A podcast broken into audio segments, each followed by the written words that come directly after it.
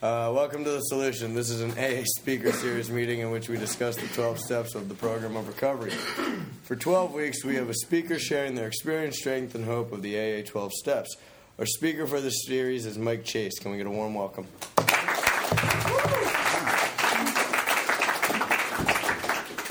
It just right into this. There's hardly any leading up to this. I just jump right in. I'll give Hi, you you guys. introduction next time. Another introduction. Yeah, take your time. I'm a recovered alcoholic. My name is Mike Chase. And I am I'm truly excited about tonight's um, message I'm going to bring, and also step nine because step nine is rock. There's so much to talk about. There's so much action to bring up, and we get so much out of it. Um, last week you did step eight, and I really had a difficult time staying within the confines of step eight without sneaking into actual step nine. Because let's face it, step eight, we make a list. We got our four step inventory. We sit down with our sponsor, at least the way we do. We sit down with our sponsor and we go through the resentments. And we, we determine should we be on the list, should they not be on the list, where on the list should they be. So we go through resentments. We come up with a few names and resentments. We go through the fears. We come up with a few names. We put on our eight step list on our fears. Sex inventory. Come up with a few names. But it gets right down to it. It's, it's an hour. You know, it's one hour. It's basically just look at this list and put names down. So when somebody comes up to you and say, What step are you working? And they say, I'm working my eighth step.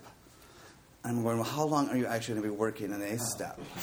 Seriously, it's like sit down with your sponsor, put the list together, become willing to follow the list and get into it. Now, the step nine, that's, that's one that's going to go on for as long as God allows it. You know, the quicker you get through it, the better. But you can't do step nine without having a step eight. And I'm going to start off with the benefits of step nine because in order to do something, because I was at a, at a uh, speaker series once, and there's a guy who was talking about, and he sort of rambled, was saying what the steps meant to him, and he said uh, step four was a lot of work, step five is a little embarrassing.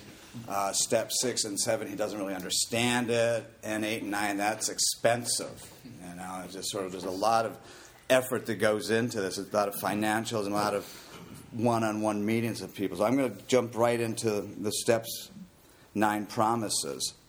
Mind you, these aren't just from sitting at meetings not doing anything. These are a direct result of some action that we take, some character building situations, some areas that believe an untreated alcoholic wouldn't do half of this stuff if we didn't have to. A treated alcoholic knows that we need to. So I'm just going to read the nine step promises, which we hear at every meeting. Um, there's nine step promises, there are eight step, you know, every step pretty much has some promises. Um, the nine step promises. If we're painstaking, somebody told me it's painstaking is the actual way to pronounce that because it's a difficult situation. Doing nine step isn't supposed to be easy. It's an opportunity for us to develop some character, some uh, some working skills with other people. If we are painstaking about this phase of our de- development, we'll be amazed before we're halfway through. We're going to know a new freedom and a new happiness. We'll not regret the past nor wish, wish to shut the door on it. We will comprehend the word serenity and we will know peace. No matter how far down the scale we have gone, we will see how our experience can benefit others. That feeling of uselessness and self pity will disappear. We'll lose interest in selfish things and gain interest in our fellows. Self seeking will slip away. Our whole attitude and outlook upon life will change. Fear of people and economic insecurity will leave us. We will intuitively know to handle situations which used to baffle us. We will suddenly realize that God is doing for us what we could not do for ourselves. These don't come as a direct result of not picking up and getting drunk or getting high. These don't come as a direct result of going through rehab for 30 days or a 90 day program of not drinking and going to meetings. This is a direct result of me getting through a lot of difficult situations that I'd rather not want to. And the book's got some amazing stuff that how to actually handle a ninth step. You know, we've got this list, and with my guys and the way we work is we attack it in columns. The first column is the nows. These are the ones that are relatively basic and easy to take care of. Financially, I can afford them. Emotionally, I, I feel confident about them. You know, why am I doing it? It's the motives. And then we've got the soons, which are the ones that require a little bit of money and I just got out of rehab. I'm living in a halfway house. I really can't walk up to somebody and say, Bob, you know, I owe you $850 and I don't have any money, but I'm going to pay you someday. So there's really no reason going up and doing something like that because he's just going to think you're just giving him more lies, you know, more stuff. And then we have the maybes. These are ones that I really don't know if I'm going to be capable of ever coming up with the money or trying to track these people down. And then we've got that other one that we have, the, the final column, the nevers. You know, these are people who were never, we believe will probably never be able to track down. These are people who probably passed on or possibly died, but there need to be some res- resolution to the situation. And with the eight step list, overdoing is becoming willing that if this situation arises and I track these people down, I need to do something about it. So we're getting into the actual nuts and bolts of eight and nine. We're sitting down with the sponsee. We're looking at these things. We, we get the list. We put them out. And then we go back and we talk about them each individually. The, the financial ones. How much money do you actually owe this person? Put down the amount of money. Figure out everybody that you owe money. And one thing that we like to do is start with the smallest ones first because we like to get a little, oh, what do you call it? Uh, positive reinforcement. And we like that instant gratification. So if you owe somebody a little bit about a money and you go do that, you start feeling the goodness. You start feeling some, some good about it. Um, easy ones is like talking to family.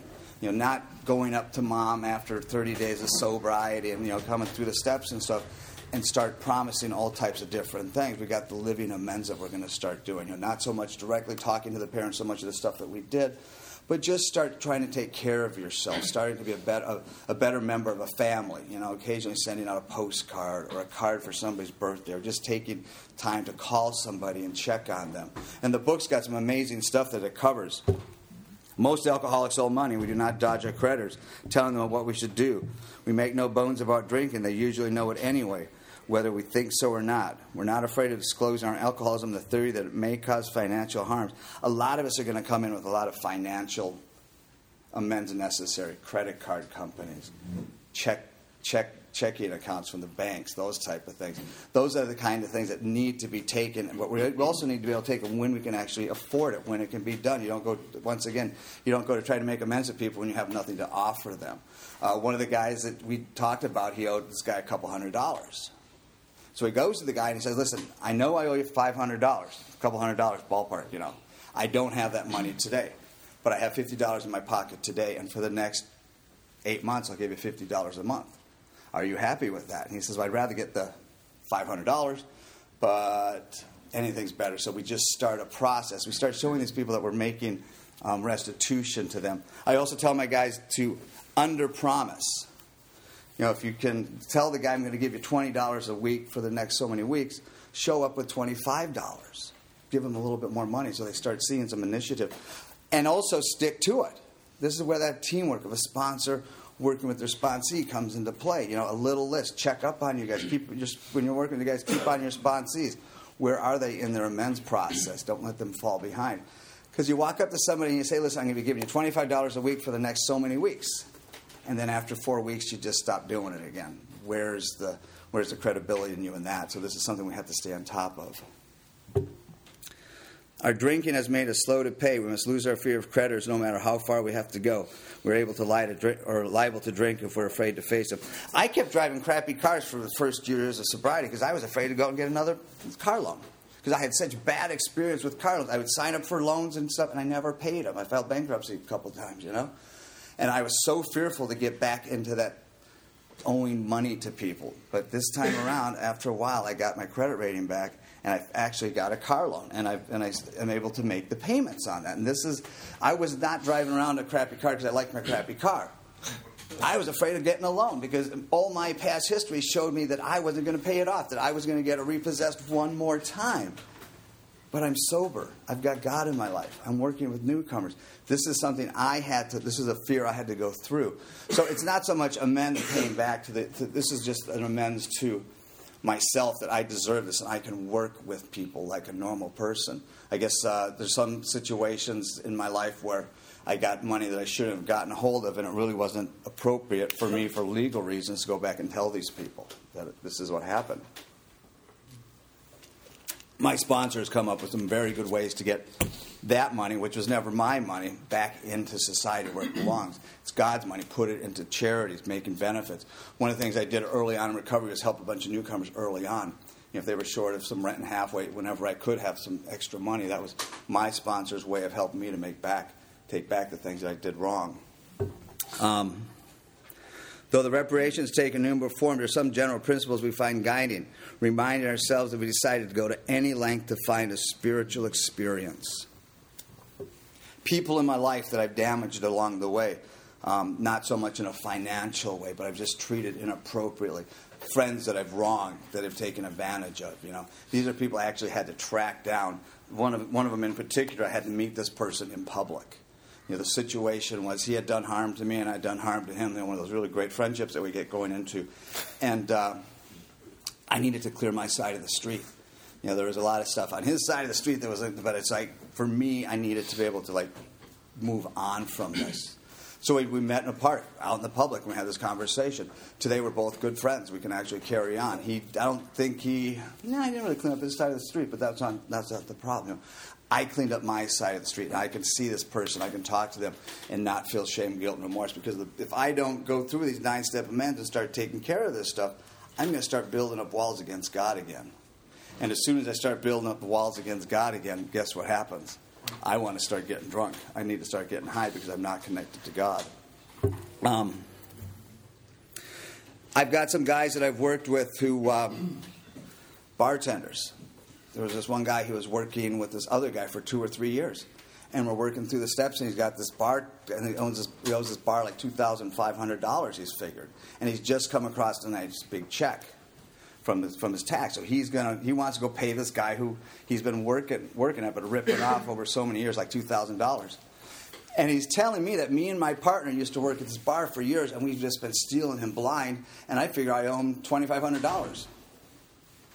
That's good, but he's gonna also put that other guy into jeopardy. His beer, you know, his partner that he was bartending with, he can't really go up to the guy and say, "Hey, listen, you know, I worked for you for three years and I've been stealing money behind your back, so here's twenty five hundred dollars." And the guy who owns the bar is probably going to say, "Well, I'm glad you paid up. What about Fred?" the guy you've been working with. See, we can't put other people at harm while we're passing this stuff on. So, what he arranged to do was somebody that did not know who this guy was. He put the money into an envelope, walked up to the bar owner when no one was looking, and said, Here, this money's for you. Don't ask any questions, and walked away. This way, he was actually able to get the money back to the bar owner, who, who was the rightly owned it, but he didn't implement or implicate anybody else in the situation. Because as we go through, you don't want to throw anybody else under the bus as we take care of these steps, this step nine of men's process. Um, says here, we thought we ought to be willing to do so, but we'd be jailed if we could provide nothing for his family. We're talking about different situations. You know, if, if I, I'm an alcoholic. And ever since I was a little kid, I used to have things on a report card that said, if I only applied myself if I only did, if I only put as much effort into positive things as I did it as inappropriate things, I probably could be president of the United States right now. And if you're anything like me, we're good at that kind of stuff. We were good at conniving and manipulating. Well, now that I've got God in my life, and there's this great story here, my favorite story in here. This one guy, he had ripped off somebody by apparently the guy had given him money for a business deal, right? And he went around telling everybody he didn't give me the money for the business deal. So he knew that he needed to go somehow correct this wrong because the guy who he had slandered had lost his credibility in business.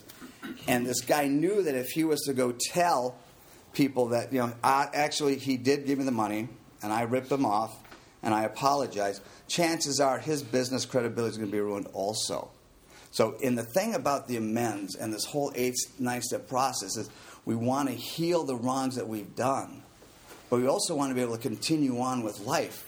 And we want to make right that we did wrong, but we also want to be able to supply money to our family, supply money for ourselves, and live happily and joyous free.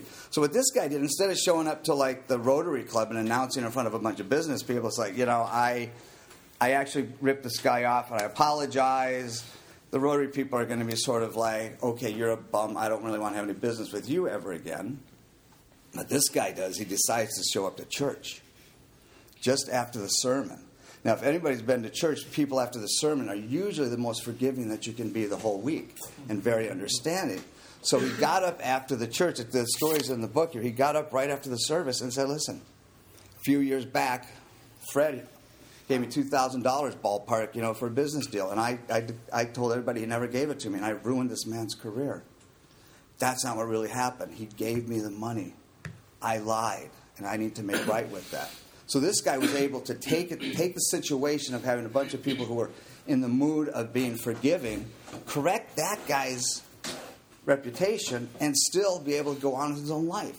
He was able to keep his job, he was able to stay with his family, and he was able to make right the wrong that was happening.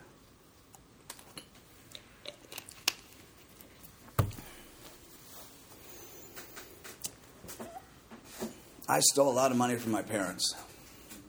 And um, when I got sober and I sat down and I had to do my one on one amends with mom and dad and talk to them about the things that I did and situations like that. And we started talking about the financial amends that I came up with.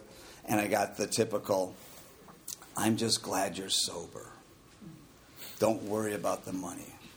It's not that big of a deal. I didn't get much growth out of that, you know? It was, it was an opportunity for me to talk to my parents and, and say that I was wrong, but it wasn't a difficult situation for me. It, it wasn't. I started drinking when I was socially at six, drinking heavily at nine, alcoholically at 10, which meant I had the maturity, maturity level like an eight or nine year old, right? And that's all because of a direct result of me not doing anything difficult. Anytime a situation that caused a little bit of character, I would lie, cheat, manipulate, and get out of it. I would get high or get drunk, and I really never was able to grow on a maturity level. I kept getting older, but I wasn't growing to maturity. So by me actually starting to go and make amends to people and make financial restitution to people, I was working at a bar called Zoogies, and I had stolen money from this guy who was a really nice guy, and I went to him and I talked to him. I said, "Listen, I have been stealing money with you. What type of financial amends can I make?" And this is one of those things where I was prepared to give him money. Luckily, he said I didn't have to do so. He was just glad also that I was sober and keep doing what I'm supposed to. But this is a situation where I had expected to have to come up with some financial plans. So for me to sit down and talk to this guy, that was something I would never have done. My character went, my character building skills just went up just a little bit, you know. I was able to uh, see this man in the street and feel confident that I didn't feel bad about it. That's one of those things about the Ninth Step amends that I appreciate there's a lot of situations that come up with people that I've just done wrong. You know, I didn't steal anything, but I wasn't honest with them. I was disrespectful to them, and I just had to. There's this guy I work with, and um, I had a, been very disrespectful at work and got him fired. You know, and I've been bumping into him at Home Depot. And at first time I saw him, it's like, "Hi, how's it going?" He just walked right by me like I was dead. It was like, "Wow, this this is not comfortable," you know last week I'm at Home Depot again, right? And he walks by me and it's like, hi. And I say his name. He just sort of gives me that look again, like, oh, and just walks by me. And it's like, I need to talk to this guy, you know? This is somebody on my list that I need to take care of, you know? So I go to the checkout line. I'm in the checkout line. I'm checking out, and right across from me at the self serve, there he is again, right in front of me, looking at me with that look of like, I'm going to strangle you type look. I'm just sort of and I made the point right there that I'm going to go, as soon as they're done checking out, I'm going to go have a conversation with this guy, right? I need to set right. We need to like try and make this more comfortable. So I check out. I'm walking out of Home Depot. He almost ran me over. He was like so. He's still so pissed at me for what the situation is. Like boom, the car runs by. He's no interest in talking to me, and the book talks about that. You know, just because I feel it's necessary for me to go try and correct, correct, correct this wrong I made against this guy, he might not be ready. There might be something going on that he's not ready to take advantage of this. And it's not so much about me trying to correct everything wrong for me. It's like, what can I do for these people? You know, what's the purpose of this? What's my motive for this amend? You know, I want to be able to walk into Home Depot and see this guy again someday and not feel like he's going to have a, a conflict, but he's not ready yet. And, I, and as soon as he almost ran me over, I remembered that part in the book. You know, some people are still so I, I know in this particular situation, I need to be prepared when the time shows right, you know? I know I'm going to bump into him a few more times. And one of these times it's going to be right for me to say, hey, listen, I was a total douchebag, you know? I disrespected you, I was inconsiderate, and I apologize. And he might be able to say, yeah, that's right, you were. and maybe we can go on. Or maybe he'll punch me. You know, we'll, we'll see what happens. But that's not the purpose of it, you know? So many times we think the purpose of this is so, so I can feel good about myself. It's part of it. But when it gets right down to it, we have to correct the wrongs that we've had other people. We got this whole part in the book about domestic situations. You know, like calling up old dates calling up old girlfriends, calling up old boyfriends. You know, it's like I need to go and make. I get this a lot. It's like I need to call her up and sit down and have a conversation with her because I treated her wrong and I was disrespectful. And it's like, yeah, but she's got like a court order. She doesn't want anything to do with you. I know, but she's, she'll understand why because I know. It's like, no. The amends for situations like that are just leave them alone. If she didn't want to see you, she doesn't want to see you be prepared in a situation that if she pops up out of nowhere in a conversation, starts, be willing to have some honest discussion about it. A lot of times, people who I've you know been in, in contact with completely not in relation to um, a resentment, a fear, a sexual harm, just people I've just ripped off, you know, people I've harmed, people I've treated disrespectfully. And that's where I just need to, you know, if, if, the, if, the, if the situation arises, just say to them, say, listen, you deserve better. Talk to your, you know, if you've got old girlfriends and boyfriends out there, say, listen, I did you wrong, and you deserve better. may not make me feel better, but that person who you're bringing that to may be able to walk a little bit higher. You know, they'll feel a little bit better about themselves. Um,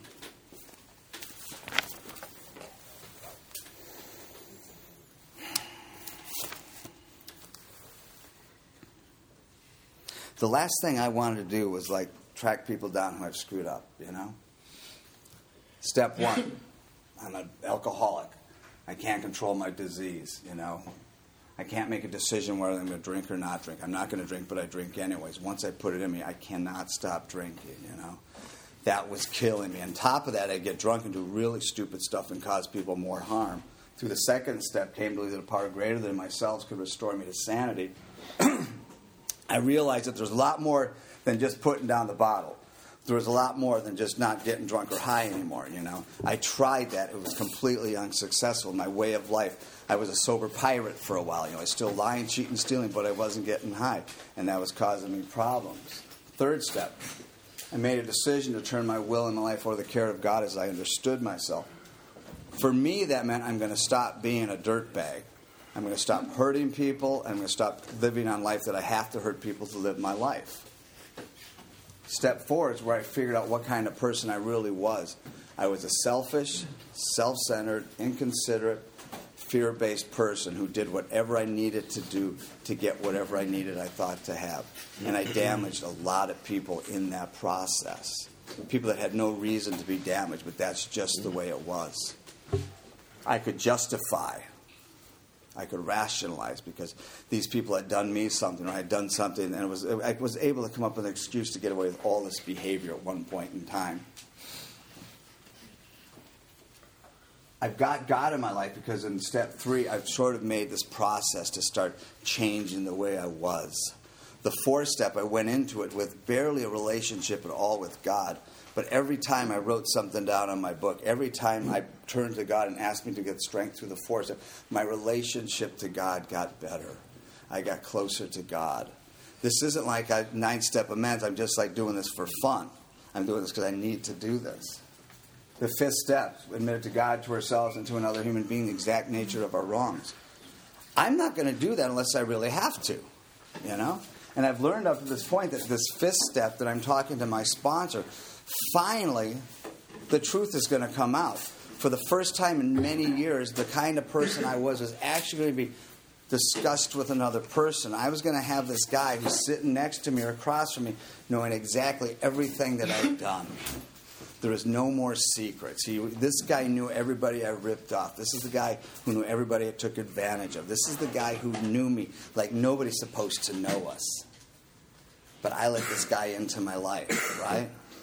six and seven, I realized that every time I tried to not be a thief, it worked until I wanted something and I was a thief again.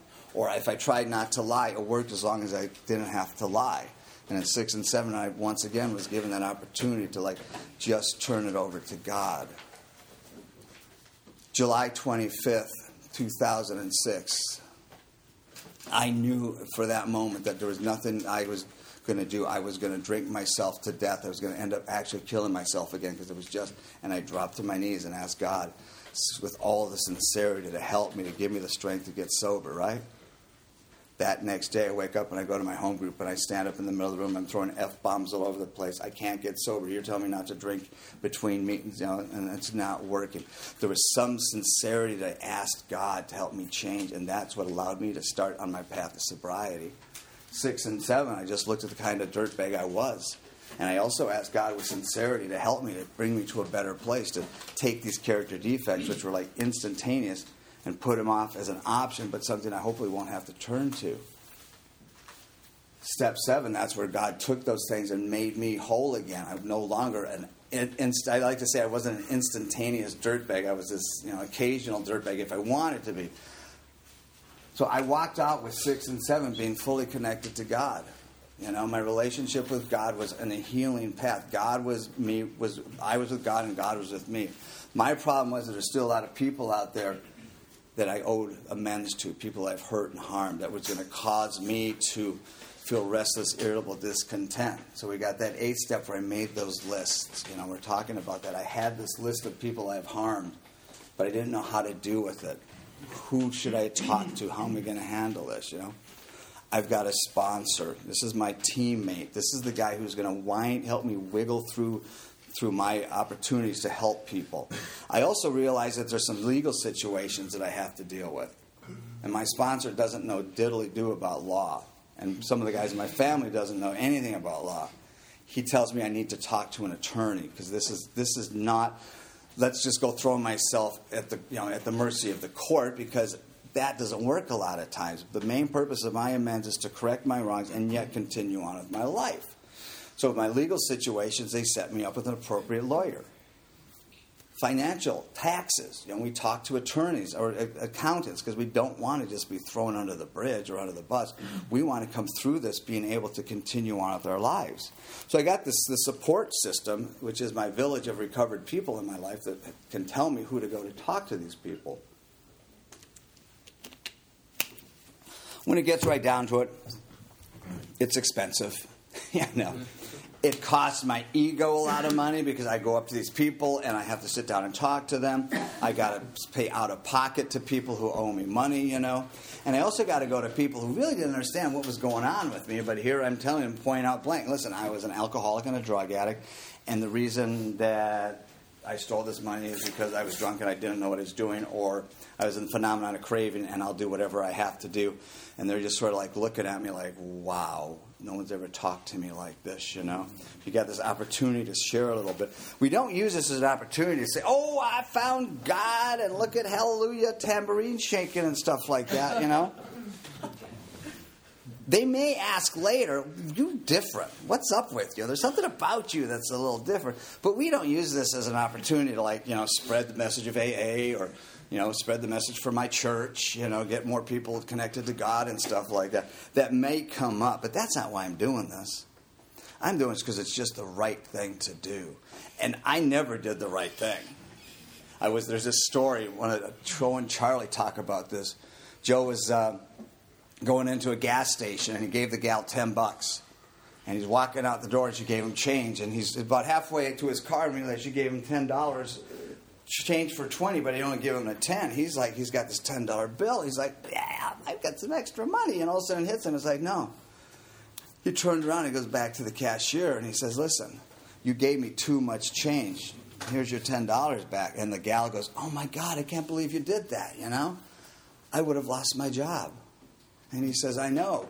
That's why I'm doing this. I belong to this organization that requires us to be honest. And she says, I never heard of anything like that. and he says, Either had I. This is weird. Here's your money, you know? the last thing I want to do is give away my money that I worked hard for. But then my sponsor told me it's not my money anyways. Whose money is it? It's God's money. He's just lending it to me. They need to money. I don't want to give him money because he's on relapse. It's like, dude, it's his money. You know, I don't want to go. I have. I, I had friends. That this gal of Minneapolis, I owed some money to. She was an active alcoholic, and I didn't want to give her money because it'd be bad for her. It's like, dude, it's not even your money. He said, go give her her money. What she does with it is her business. you owe her money, you do that. Um, which I found sort of interesting, but uh, got right down to it. Whose money was it? It was hers. Necessarily, I had to have her do that. So I, I and that was one of the things I did. Um, there's that part in that final list that I talk about. The we have the the nows, which are the easy ones, you know, that's going to your parents, that's going to your brothers and sisters and saying, you know, I, I could be a better brother and here's some money. Um, the, the, the soons are the ones that get a little bit of money. I can go pay those off. Uh, the maybes, it's like big money, but you'll find that when you take care of the nows, the soons sort of slide into the nows, and the maybes sort of slide into the soons, and the nevers move into the maybes. Now, for me, some of those those those nevers were people that had done me far more harm than I've done them, and there was still some resentment, but I still had to make some amends to these people, and we I worked through those. The ones that I really thought were going to be difficult were the people who were dead. How am I supposed to go and take care of somebody who I can't talk to because they're dead and stuff like that? And uh, I used to have a home group, Wednesday night study group, and we used to have this amazing meditation where we actually would take care of amends to people who had passed on.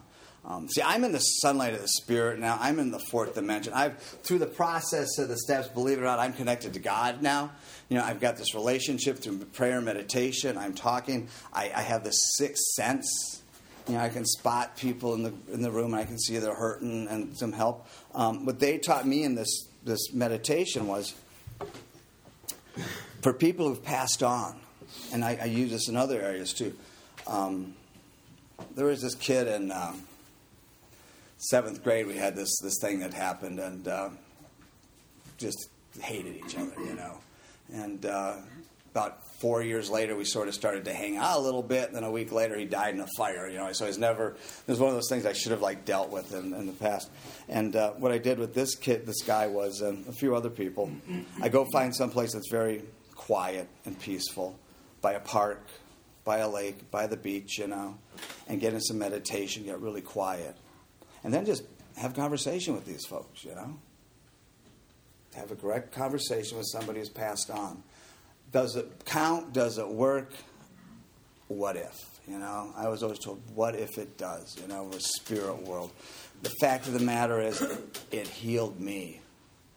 You know, I was able to feel like I had a conversation. I was able to put to rest something.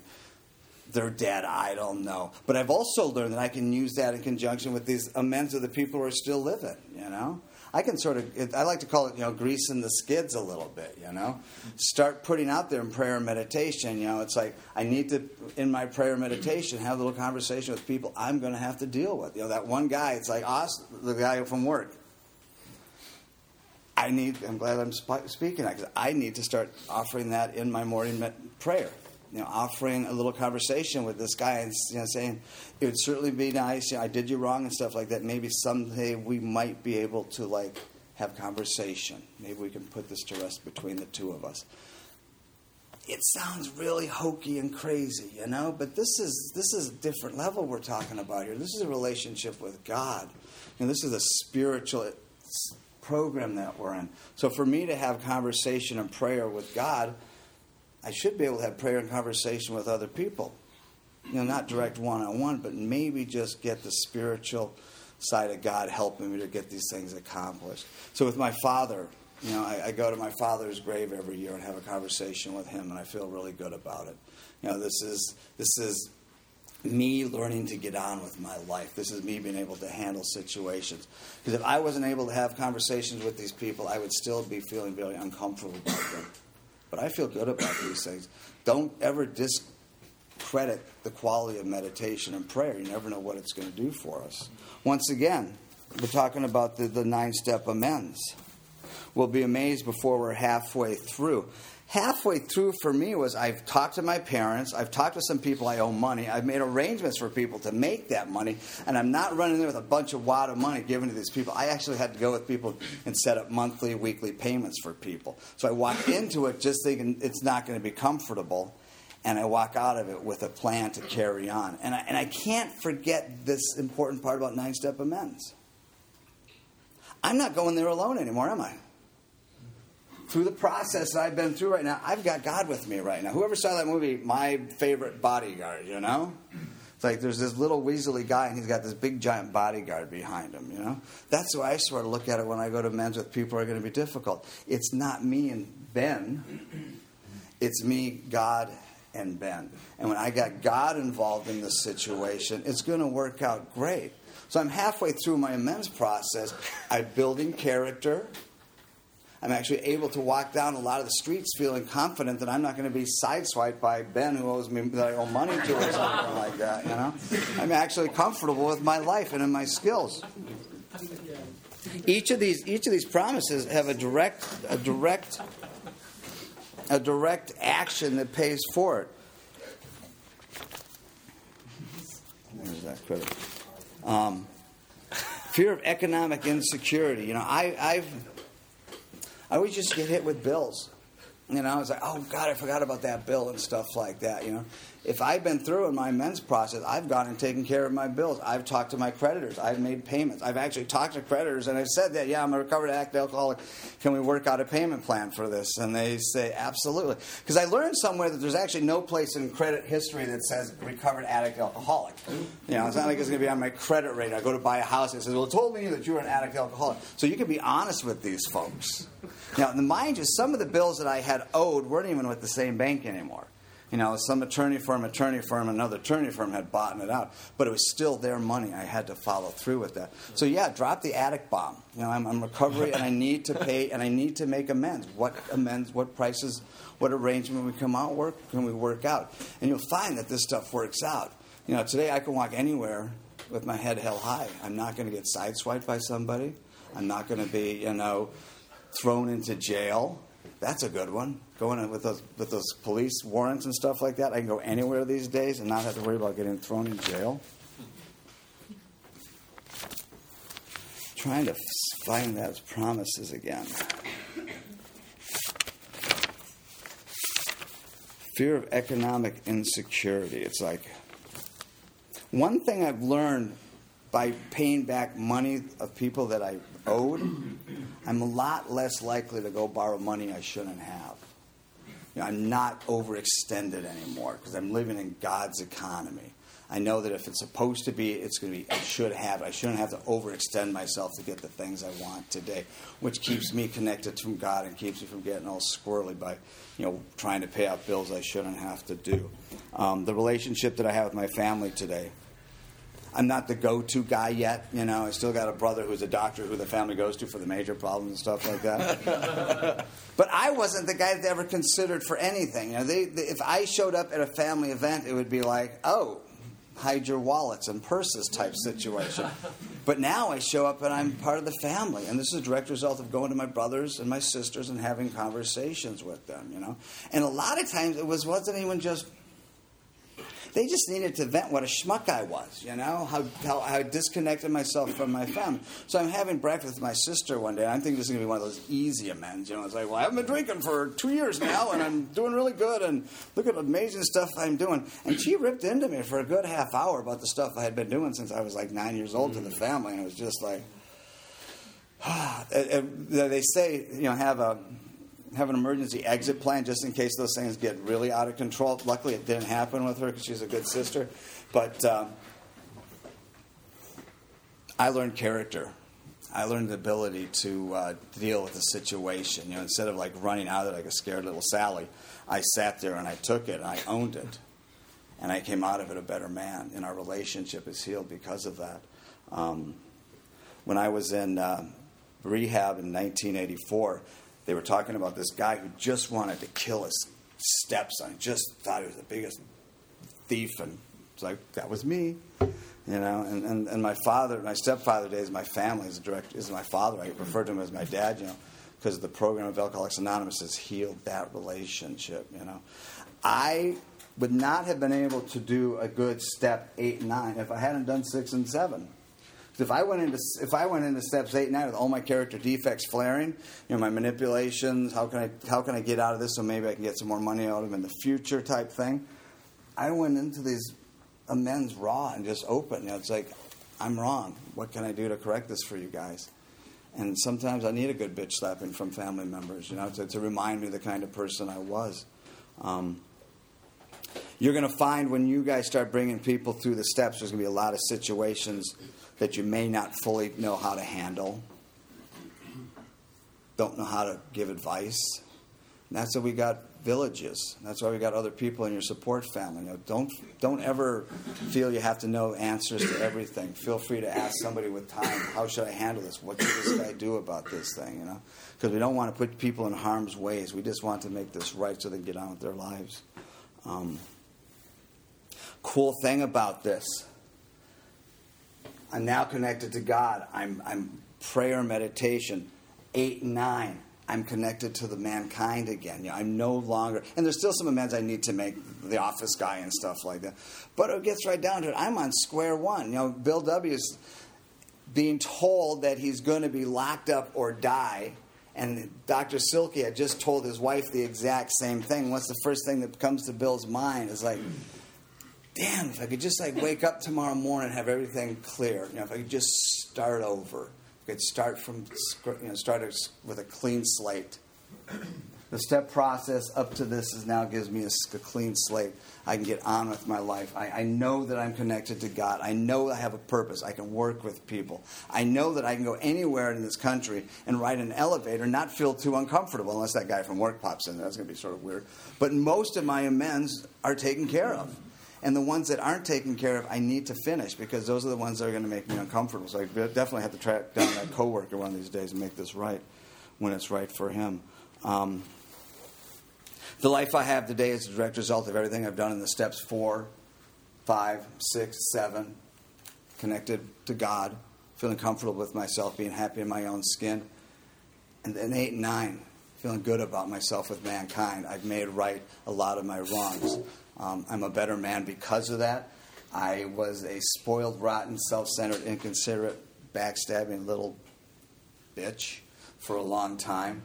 And today, because of that, you know, I'm happy, joyous, and free, and I got a relationship with God. And I actually go to bed at night knowing I did something good for people today, which is a, a change that I've never thought I'd be have. So, yeah, the steps work. If you guys have any questions on steps eight or nine, see me after the meeting. Thanks.